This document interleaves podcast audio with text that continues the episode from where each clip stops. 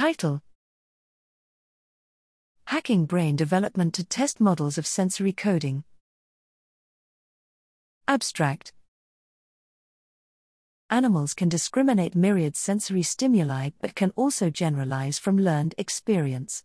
You can probably distinguish the favorite teas of your colleagues while still recognizing that all tea pales in comparison to coffee. Trade offs between detection, discrimination, and generalization are inherent at every layer of sensory processing.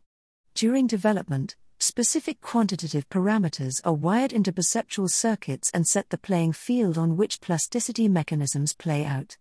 A primary goal of systems neuroscience is to understand how material properties of a circuit define the logical operations computations that it makes, and what good these computations are for survival.